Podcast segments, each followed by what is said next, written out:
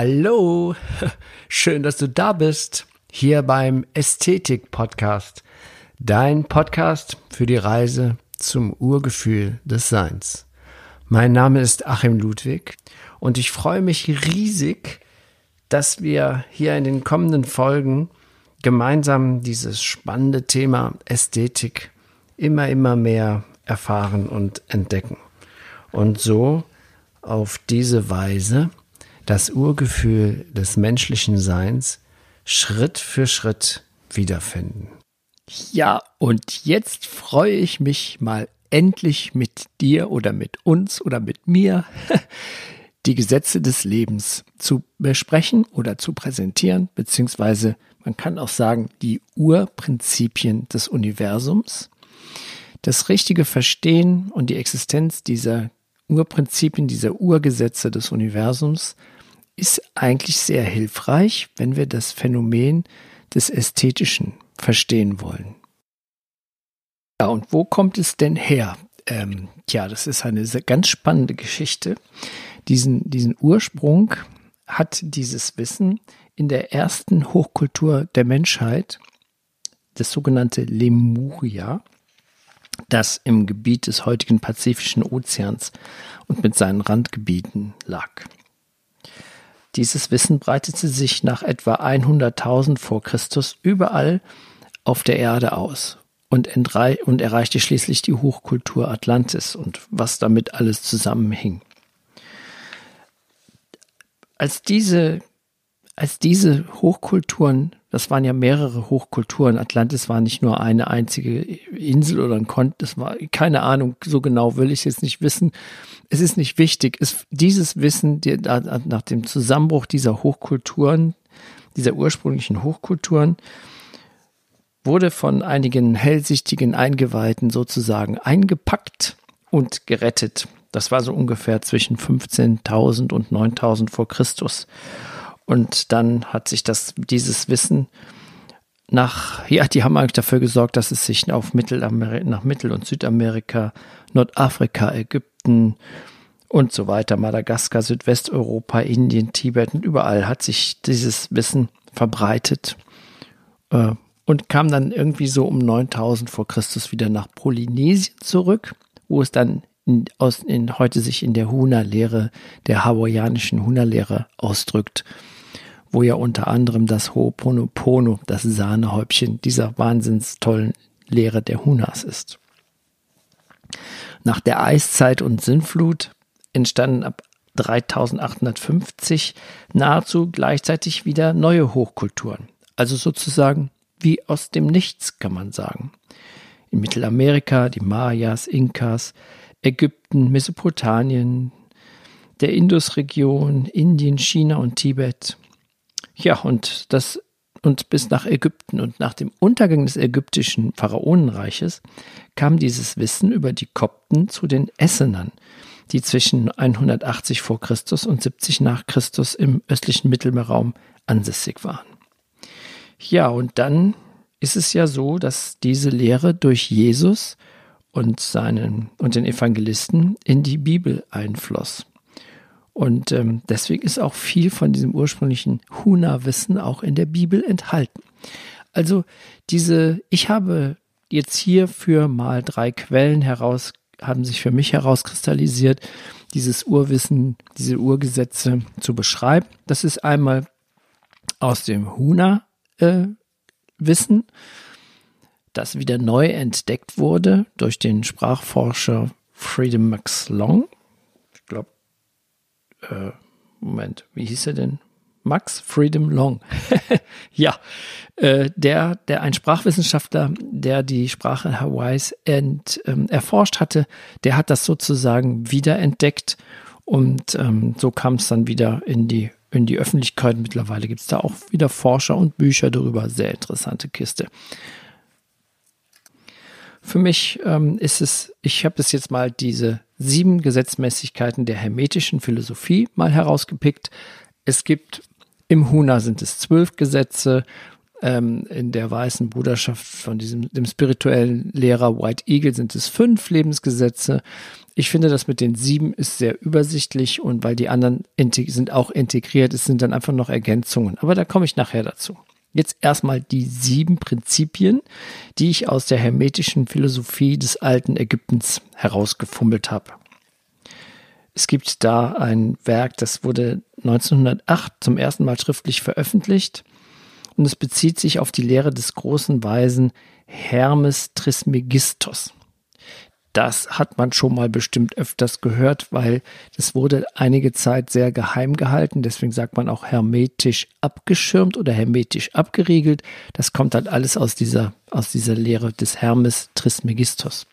Und zwar sind das jetzt diese sieben Prinzipien, die ich mir so Schritt für Schritt kurz mal besprechen möchte. Die sieben Lebensgesetze, ähm, die im ganzen Kosmos, im ganzen All gültig sind. Das ist das erste Gesetz, ist das, das Prinzip des Geistigen. Man kann auch sagen, das Gesetz der Einheit. Das zweite Gesetz ist das Prinzip der Analogie, also das Gesetz der Entsprechung. Das dritte große Gesetz ist das Gesetz der Schwingung. Das vierte Prinzip ist das Prinzip der Polarität. Das sind diese beiden letzteren, hatte ich ja schon besprochen in den letzten beiden Folgen. Das fünfte große Gesetz ist das Gesetz des Rhythmus. Und das sechste große Prinzip ist das Prinzip oder das Gesetz von Ursache und Wirkung. Und das siebte große Gesetz ist das Gesetz des Geschlechts oder das Prinzip des Geschlechtlichen gehen wir mal der Reihenfolge nach durch. Ähm, vielleicht haben wir nachher noch Zeit, auf die Hunas einzugehen. Dort sind es ja zwölf. Aber es ist in die anderen, die sieben Gesetze, hermetischen Gesetze sind in den zwölf enthalten. Die Hunas haben noch mal ein paar dazu gegeben. Aber alles ist sozusagen ineinander verwebt. Das erste große Prinzip, ich sage jetzt mal Prinzip, ob Gesetz oder Prinzip ist ja egal. Das ist das Prinzip des Geistigen, das Prinzip der Einheit. Das hatte ich ja schon mal oft beschrieben in den letzten Folgen, dass sich unser Verstand Einheit nicht vorstellen kann. Das Universum und alles, was da drin ist, wächst und bewegt und verändert sich ja ständig. Nichts ist von Dauer außer der Veränderung, so wie auch das ganze Leben. In dem, in den hermetischen Gesetzen steht darüber, jenseits des Universums von Zeit, Raum und Veränderung befindet sich die wesentliche Wirklichkeit, die fundamentale Wahrheit. Das ist so, wie ich das auch schon mal beschrieben habe, so die Ideenlehre von Platon. Platon hat ja gesagt, hinter jeder Erscheinung in der materiellen Welt muss es eine geistige Idee stecken, damit es in Erscheinung treten kann. Das ist also das erste Prinzip, das Prinzip der Geistigkeit und das Prinzip der Einheit. Das zweite große Prinzip bzw. zweite große Lebensgesetz ist das Gesetz der Analogie. Man kann auch sagen, so dieses ganz berühmten hermetischen oder Hermes Trismegistus, dieses wie oben, so unten. Oder Jesus hat es auch übrigens diese Gesetze in dem Vater unser eingebaut. Da sagt er, wie im Himmel, so auf Erden. Und das Prinzip der Analogie, also das Prinzip der Entsprechung, sagt, dass es jede Erscheinung, die es gibt, eine Entsprechung hat.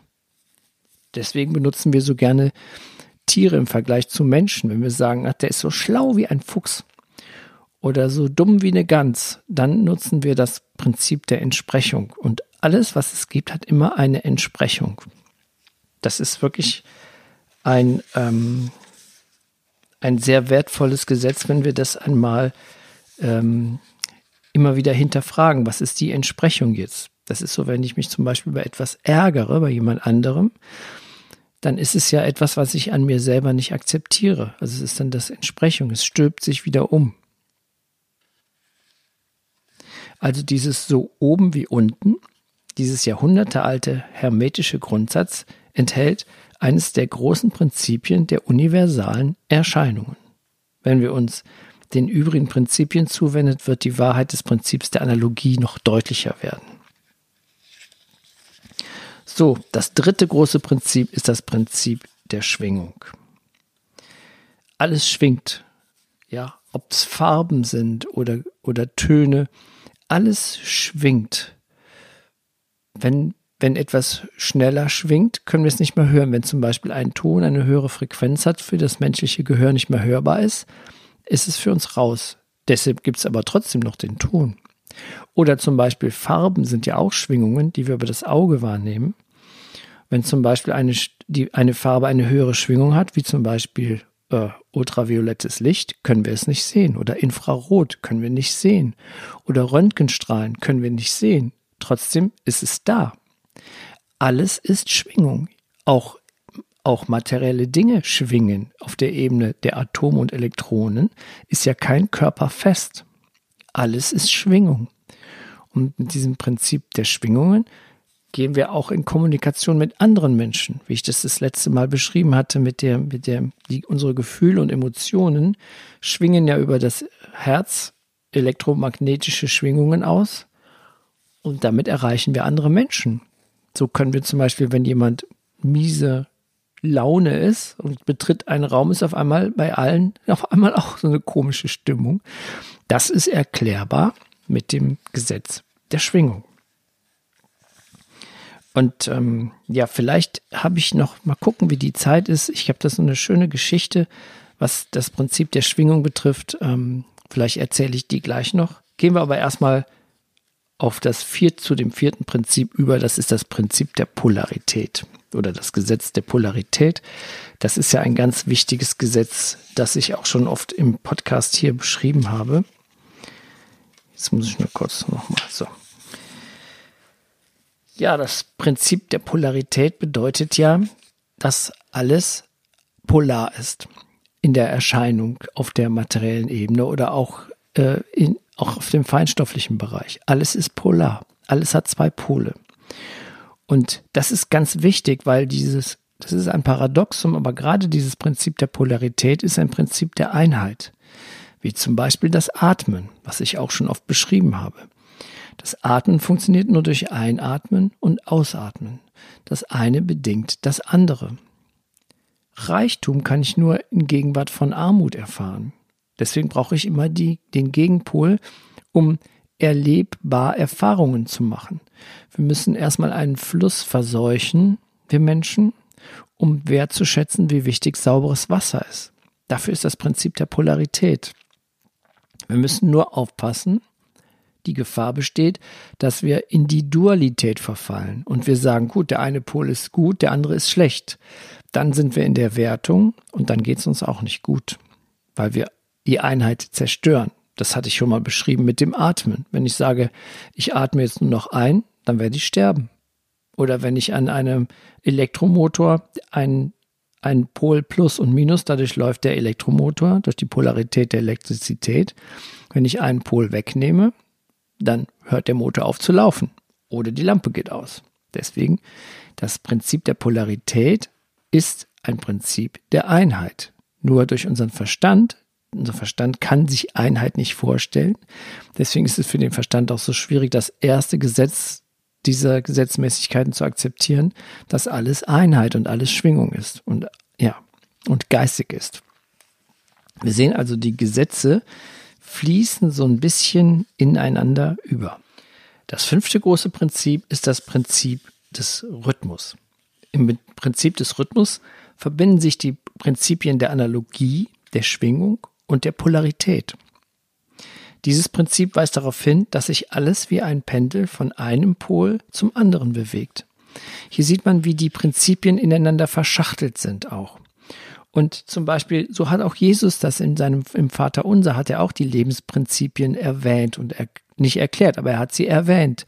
Wie zum Beispiel, unser täglich Brot gib uns heute. Dann ist es, da ist das, das ist das fünfte Prinzip mit erwähnt, das Prinzip des Rhythmus.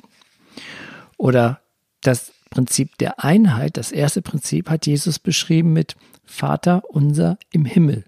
Vater unser bedeutet, wir sind in einer Einheit, wir sind alle verbunden miteinander. Und im Himmel, das ist ja, habe ich schon mal beschrieben, Symbolsprache der Bibel, der Himmel ist das Feinstoffliche, das Geistige, das Unsichtbare.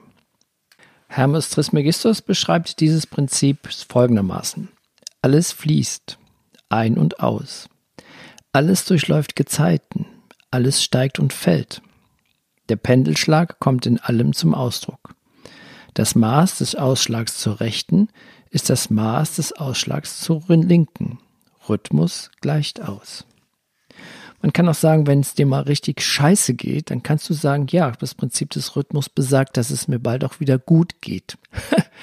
Oder wenn man sich so euphorisch fühlt, wenn man irgendwie so, so sich freut, weil irgendwas so gut gelungen ist, kann man auch mal sagen, ja, aber nicht zu viel freuen, weil es kommt auch wieder schlechter. Und so ist es eben. Das Gesetz des Rhythmus ist, durchfließt das Leben in, in jedem Bereich. Das sechste große Prinzip ist das Prinzip von Ursache und Wirkung. Man kann auch sagen, Karma. Das ist die Gesetzmäßigkeit im Osten, ist das karmische Gesetz. Das bedeutet, dass nichts zufällig geschieht, dass im Universum alles eine erkennbare Ursache hat. Und wenn etwas zufällig zu geschehen scheint, bedeutet das nur, dass die Ursache unerkannt ist. Und wir kriegen durch alles, was wir tun, sagen, unsere Handlungen, kriegen wir immer eine Reaktion. Das, das, dafür sorgt das Gesetz von Ursache und Wirkung. Manchmal kommt es vielleicht aus einer ganz anderen Richtung, die mit dem eigentlichen Geschehen gar nichts zu tun hat.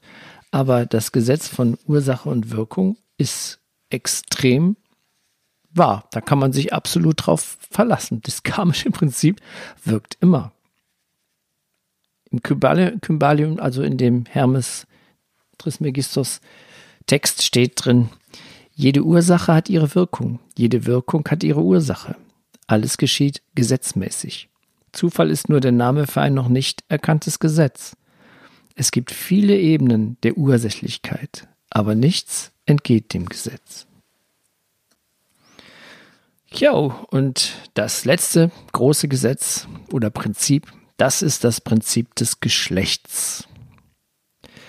Mit dem Begriff des Geschlechts sich, bezieht sich diese hermetische Lehre auf die männlichen und weiblichen Energien, die sich verbinden, um Manifestationen hervorzurufen.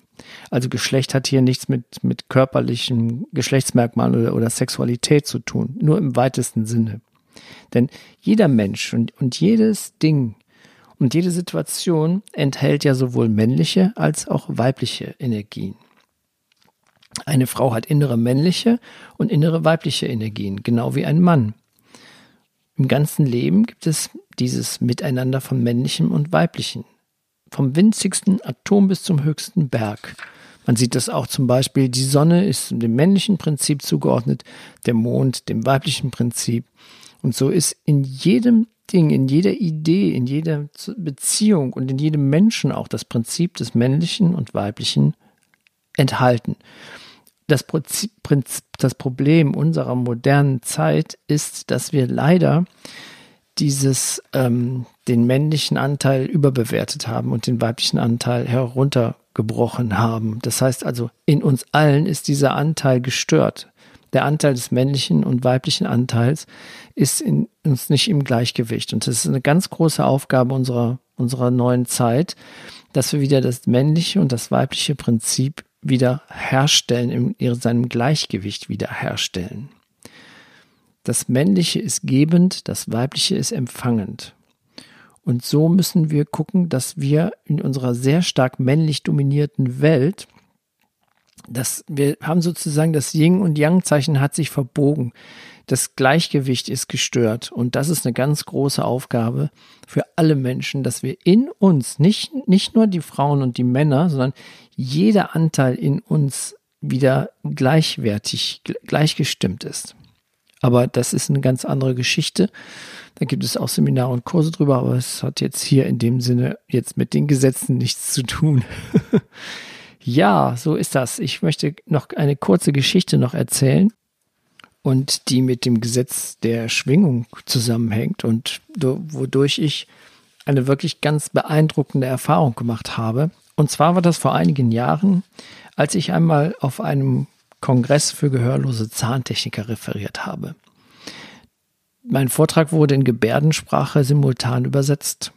Wir waren etwa 80 Gehörlose und eine Handvoll Hörender und ebenso viele Dolmetscher.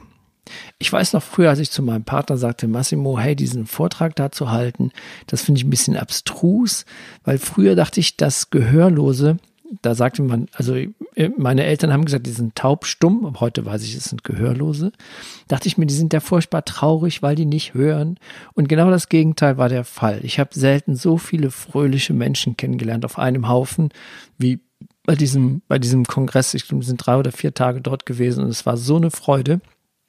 Und da hatte ich in das Gesetz der Schwingung mir eine beeindruckende ja, Geschichte zukommen lassen. Wir verbrachten im Rahmen des Seminars fast zweieinhalb Tage miteinander und diese Zeit war eine der eindrucksvollsten Erfahrungen meines Lebens. Ich lese das jetzt mal aus meinem Buch vor, Das Geheimnis der Ästhetik. Am Tag der Ankunft gab es eine Begrüßungsfeier in Form eines gemeinsamen Abendessens. Fast 100 Menschen in einem Raum völliger Stille und in vollkommener Kommunikation mit und untereinander. Gebärdensprache hebt die Grenzen des Hörenden auf. Man kann sich in einem Saal von mehreren hundert Quadratmetern von einer Ecke quer durch den Raum zur nächsten Ecke völlig entspannt und absolut lautlos unterhalten. Man muss einfach nur Sichtkontakt haben.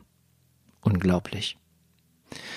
Am Abend des ersten Seminartages traf sich der harte Kern in einer Diskothek und es wurde gefeiert und getanzt, was das Zeug hielt.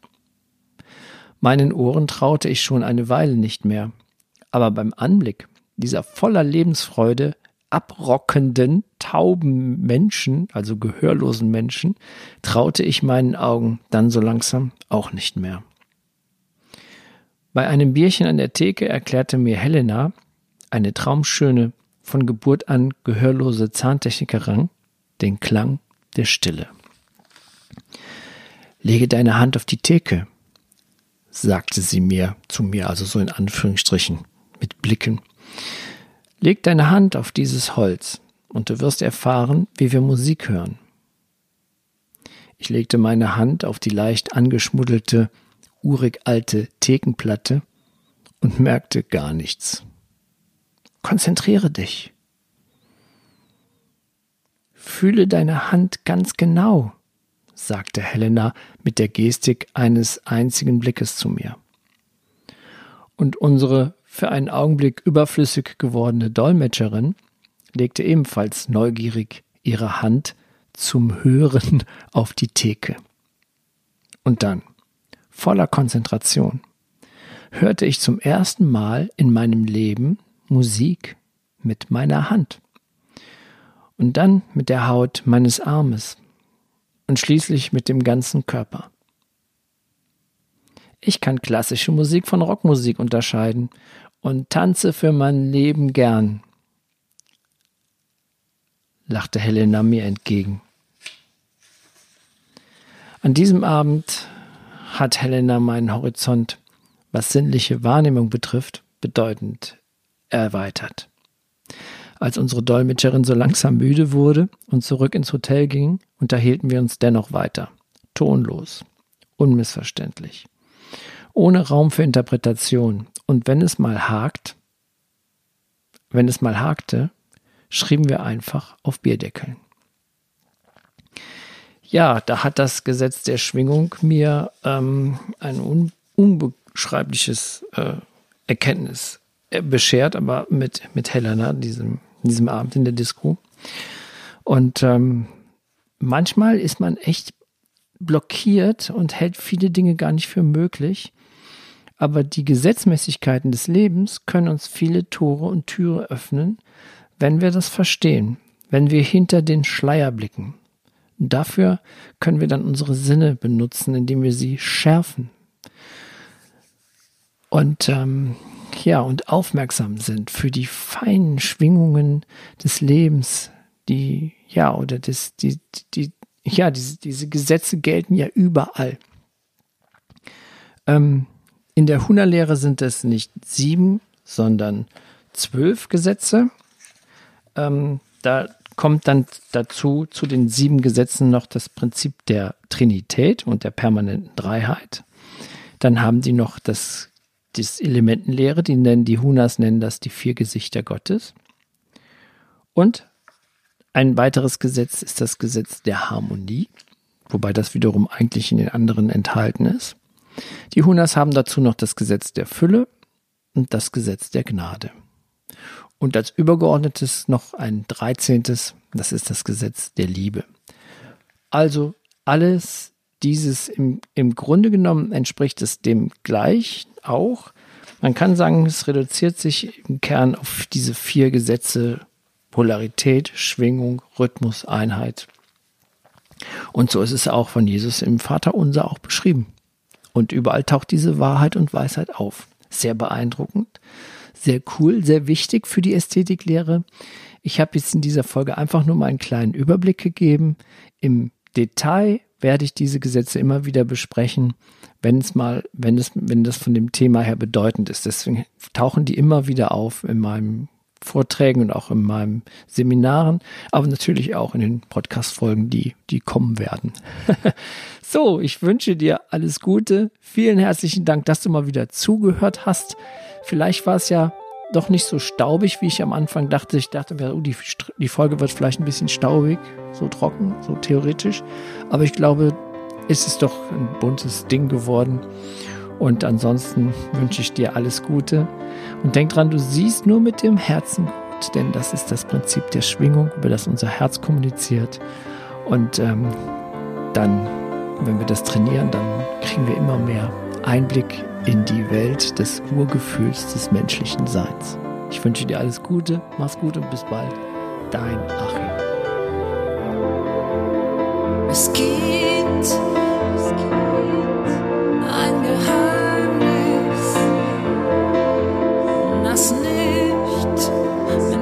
It's very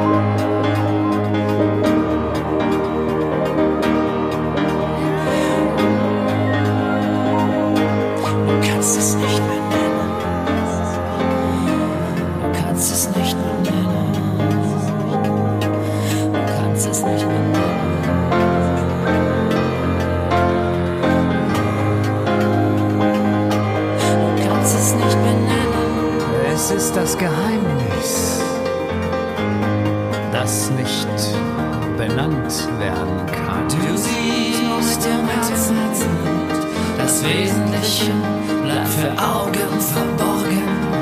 Du siehst nur mit dem Herzen, das Wesentliche bleibt für Augen verborgen.